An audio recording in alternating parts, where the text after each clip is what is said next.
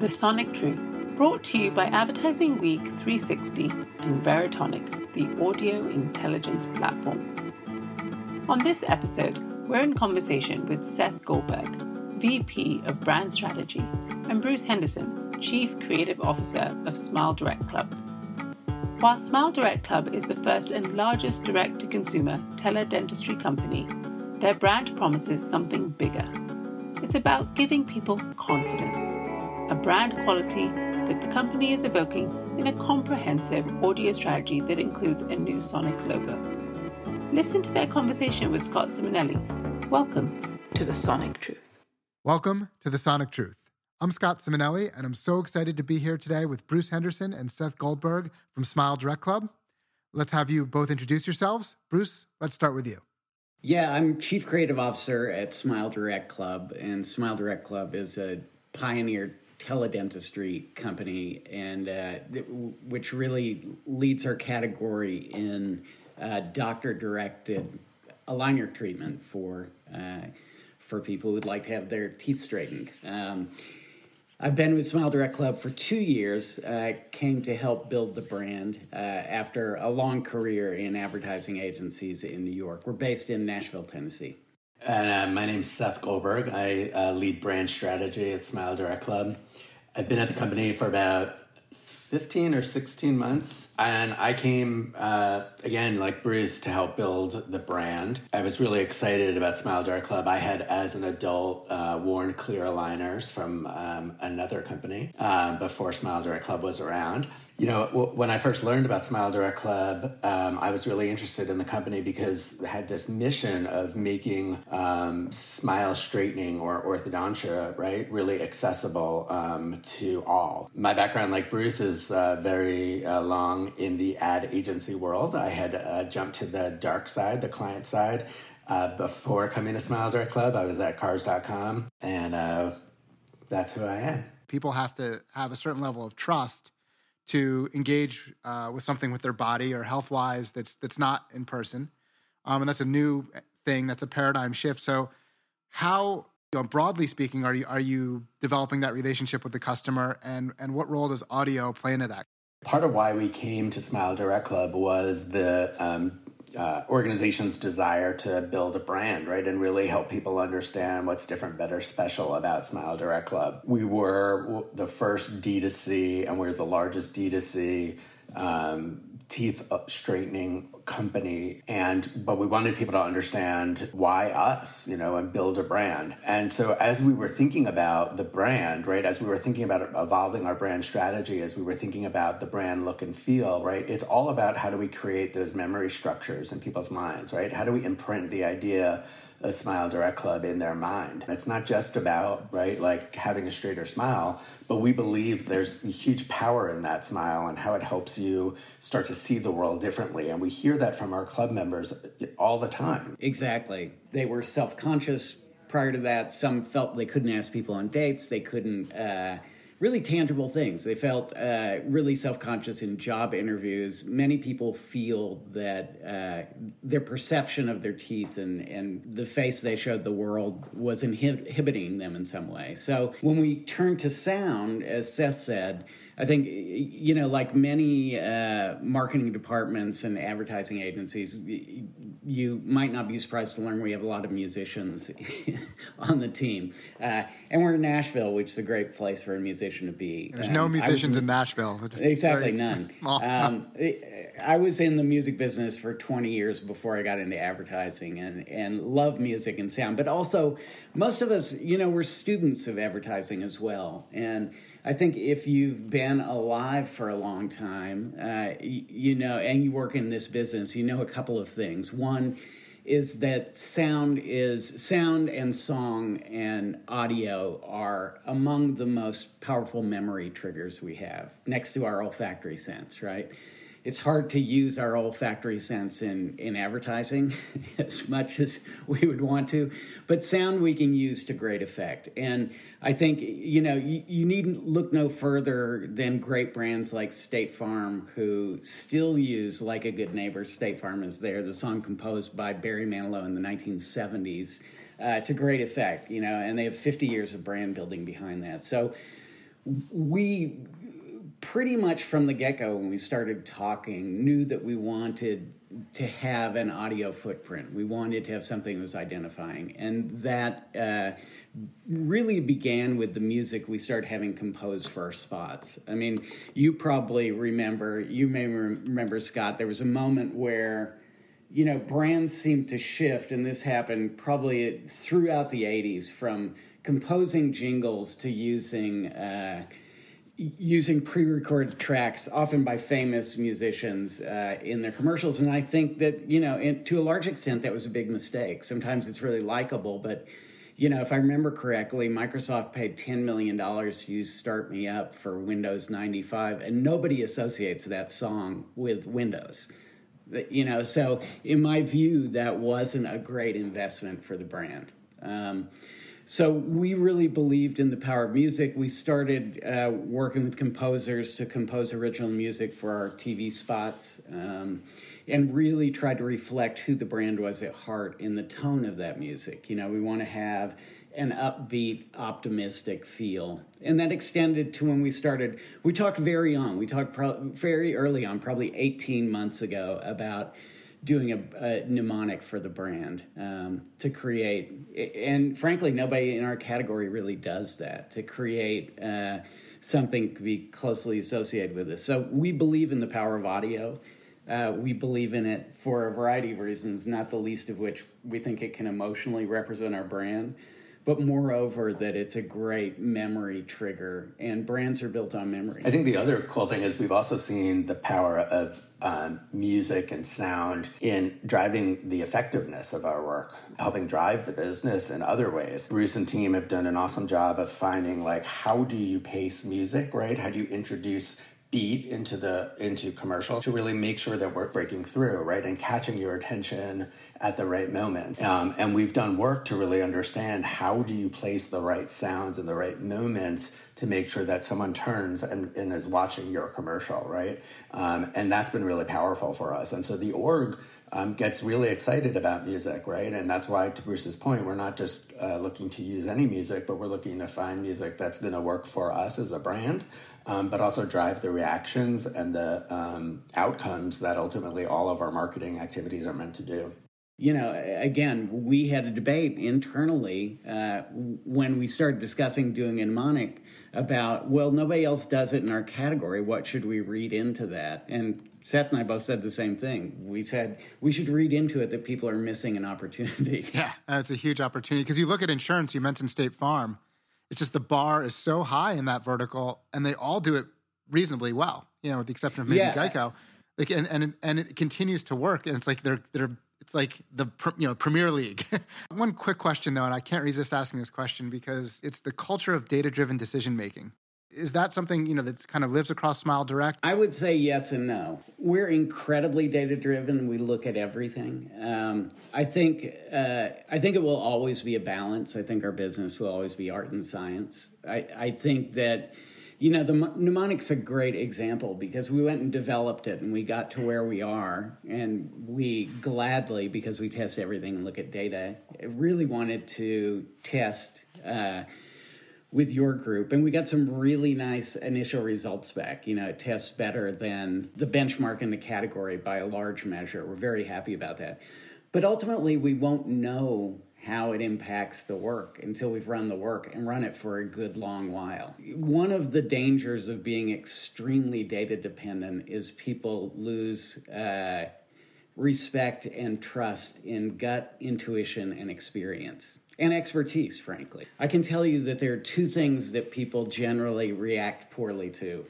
One, the first is something they're really accustomed to and tired of, and the second is something they haven't yet experienced and aren't accustomed to. And I think of it, music's a great touchstone for that because I'm first and foremost a huge music fan. But I also love film and many other forms. Of, you know, and I think you'd say this about any artistic form where you're interested in people who are really pushing boundaries. Data give data is really great directionally. And at present, this will change with AI, but data can paint a really accurate picture of the past. At present, it can't paint a super accurate picture of the future. Yeah, no, predicting the future, I think, as everybody can probably attest, is a hard thing to do. Um, but it's also like I think the people who have a data-driven culture have the confidence to to say no or yes to the data. I think the people who don't have a data-driven culture tend to like feel like it's going to take over their world. Our organization uses data in a really smart way in the sense that we try a lot of stuff and and a lot of those things and there's a very open discussion of it in the organization really anyone can propose something and we'll try a lot of things and we have and you know get out there try stuff see what's working do more of what's working and stop doing what isn't and i think it's important that you look at data right like we I think what we're all saying, right, is you use data to inform and to help to provide direction, mm-hmm. right? But you've also got to use our experience, right? And and you've got to use your knowledge to drive decisions. Right. Just just give me some guardrails. exactly, right? So I but know, also also to benchmark for the future, right? You can't predict the future, right? but when you're doing something 3 months from now, it's like, well, let's how how did this compare to something that happened in the past? Just so you have some baseline or some some something to look back on yeah we want to make sure you know like as a strategist i've always said like the best brief i can give a creative is giving them a sandbox to play in but not telling them what to how to play the game itself right and so that's how we look at data as well. Are we in the, are, you know, I think about it in this instance, are we in the right sandbox, right? Is it, is it allowing us to do what we needed to do? But, but, you know, like I don't need it to make the dis, every decision for me, right? And we don't need it as an org to make every decision for us, but we want to be informed about what we're doing. And so we are very data driven and we wanted to make sure we weren't sort of jumping off the wrong bridge here um, but we wanted to make sure we were playing within the right space um, to do what we need the audio logo to do for us. I find i find that data liberates creativity right? Because when you have no data people just create the same thing over and over again right? it's like well i'm, I'm going to make an audio logo that sounds just like this one or that one and then and then, and then you know when you have like well we're going to test this. Just by saying we're going to test it it's like well try anything because right? because you know if it's completely way off and going to offend everybody well, we might find that out. So take a chance. Um, you know we don't want everything to sound the same. That's not going to help. You know you partnered with man-made music on this which is a well-known producer and, and tell us about the strategy what, what these are supposed to convey and we'll play a couple and and you can tell us what you think. In one of the meetings we'd had with our ceo when we were talking about this and we our ceo said look if it doesn't make me smile it, it's not right. And and you know that was an incredibly important point. That's core to our strategy for our work. And in many ways, it was core to our strategy for pursuing A, the, the company we worked with to do it, but B, what we were looking for when we, when we heard it. We'll be right back. With consumers moving rapidly toward more audio centric lives, brands are increasingly looking to sound to reach them. The Veritonic Audio Logo Index analyzes consumer response to sonic brands. The resulting ranking is a glimpse into which brands are truly making their audio logo work for them. Reserve your copy of the 2021 Audio Logo Index by following the link in the episode description below or going to veritonic.com.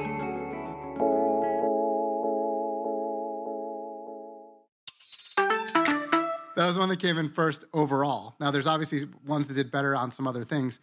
You know, give us some insight on, on that version. Yeah, that that version is really the base logo in the sense that um, that's the core sound, it's the core melody, um, and it's really the first uh, version of it that ManMade developed. We asked them to explore some variations, which we'll listen to next. The one with the whistle here.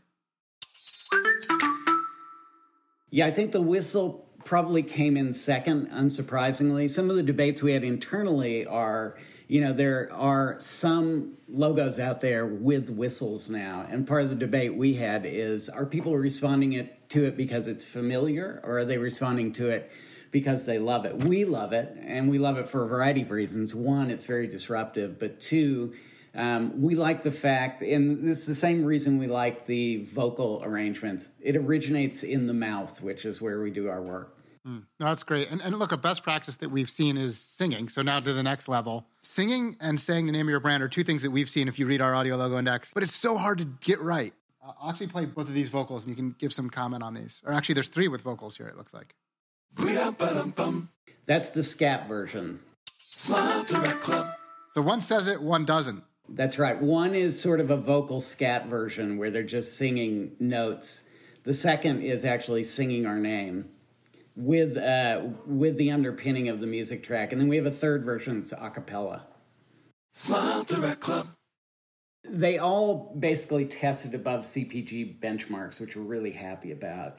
Um, we've made the decision to go out first with the version with the music and our sung name for a very specific reason, which is we're at a different place in uh, in brand awareness than a State Farm is. So we think it's vitally important that people hear our name. A second thing is, you know, there's a school of thought, and this probably isn't uh, news to you at all, Scott, but there's a school of thought that uh, some of the best audio logos in history um, for, for various brands in many categories uh, have something in common, which is that the number of notes match the number of syllables in the name. So when you think of NBC, NBC, and that becomes a memory, memory trigger as well. So when we briefed Man Made, we asked for them very deliberately to come back with a range of executions that answered that. And their process was really interesting to get there because they actually recorded several of their team members saying our brand name and used the cadence of that speech to inform sort of the tempo of the delivery of the notes. So it was a really interesting process. Uh, we feel great about all the iterations and imagine that we will use as time goes by, end up using many of them. Another thing that's interesting to mention with the, the palette of logos we have is that we're a very rapidly growing global company. You know, so we started in North America, uh, have done extremely well in North America. We're now in a number of countries in uh, EMEA where we're establishing. We're in Hong Kong, Singapore, um, and I think uh, what we'll see is that while particularly in the former Commonwealth countries or the Commonwealth countries where English is spoken, our logo singing our name will be very effective. And even in some countries where English isn't their first language, like Germany, where English is spoken by a huge number of people in the population, but as we move into other territories where English uh, is not spoken as much in the, in the breadth of the population, like a China, for instance, you know, probably won't make sense to use the the version that sings Smile Direct Club. Uh, one of the best meetings I've ever been in, uh, Bruce, which you'll appreciate, was having someone in the U.S. Uh, be very like outraged by finding out that you know 20, 20 year olds in China didn't like the same uh, music as as they did. Like, what? How can that be? Um, turns out it's a pretty diverse world out there. Um, so, yeah. So, uh, real quick before you guys go, and this has been great. We covered you know all ends of the spectrum here. What's next for Smile Direct? How is this rolling out? You know, what are what are we going to hear from next, and what can uh, you know people look forward to coming from you guys? Well, I think we've just launched a new campaign called Choose Smile. Um, that's rolling out across the US and, and will follow in the rest of the world. And it's really based on some really interesting strategic work that Seth did about, in many ways, both the core of what we do and why we do it, but also the moment we're in culturally. And I'll let Seth speak to that a little bit. Yeah, I mean, look, we've always been a you know, and as we've talked about, we're this brand that's about how do I have a new perspective on the world. And what we found is you know, as the pandemic hit, what people were starting to focus on was really like this new perspective on themselves and the things they could do for themselves and the things they could sort of like find that they could control in their lives, right? I think it's why we saw so many people, you know, baking bread or doing crafts, right? Or starting to work out. These were all things, you know, that I could do and I could achieve and I can control, right? When the world around me felt so, frankly, bananas, right? Um, and out of control. And, and whether that was the pandemic, whether that was you know social inequality, whether that was things going on politically in the United States, right? But we saw this globally, and you know what we started to think about was do this for, as something for yourself. Um, you know, this is something you can do. This is something you can control, and this is an outcome you can see. Um, and so that's where the idea um, really started to come from, and the idea of Choose Smile was not just about right the brand saying we can sh- help straighten your teeth, but this was about a, the brand saying we can help you choose the things you want to smile about, and that's how we're starting, right? And that's where we're that's the work you're going to start to see out in market, and and the mnemonic is part of that. over time, right, we think as the world starts to open back up, um, that perspective of now that you've done it for yourself helps sharing that with others will become very important. Awesome. That's inspiring. I, Seth, they should put you in the ads. Um, um, no, they should. you just you just scored like an 89 for me. Is, I, am I'm in. Um, well, listen, thank you guys so much. We really appreciate it. And uh, hopefully we'll have you on again soon uh, or maybe about a year from now to see how this all went, all worked yeah. out. Yeah. It, it, it, would be great to talk about more. Again, uh, thanks for having us on. Uh, you definitely put smiles on our faces, and uh, you know that's something we feel pretty passionate about. So choose smile. Choose smile. Thanks, everyone. With consumers moving rapidly toward more audio centric lives, brands are increasingly looking to sound to reach them. The Veritonic Audio Logo Index analyzes consumer response to sonic brands the resulting ranking is a glimpse into which brands are truly making their audio logo work for them. Reserve your copy of the 2021 Audio Logo Index by following the link in the episode description below or going to veritonic.com.